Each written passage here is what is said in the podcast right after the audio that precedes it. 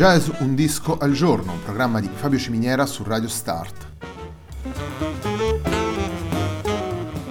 Jazz Un disco al giorno è la striscia quotidiana dedicata alle novità discografiche legate al mondo del jazz. Il programma va in onda tutti i giorni, dal lunedì al venerdì alle 18 su Radio Start.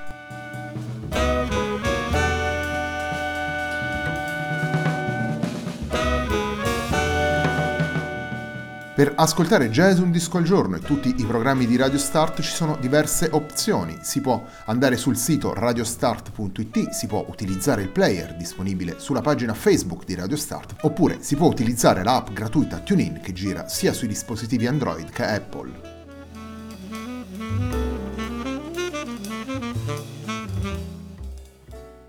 La pagina di riferimento del programma è facebook.com slash il tempo di un altro disco e l'hashtag di questa trasmissione è jazz un disco al giorno.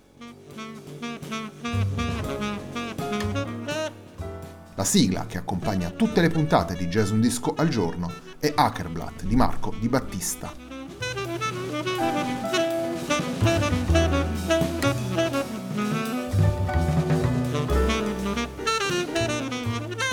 La settimana numero 70 di Jazz Un disco al giorno è una settimana completamente dedicata al piano trio. Cominciamo questo percorso con Orbit, lavoro che vede Stéphane Oliva al pianoforte, Sébastien Boisseau al contrabbasso e Tom Rainey alla batteria. Il lavoro è stato pubblicato nell'aprile 2019 da York Records. Il primo dei tre brani che andiamo ad ascoltare in questa puntata si intitola Circle ed è una composizione di Stéphane Oliva.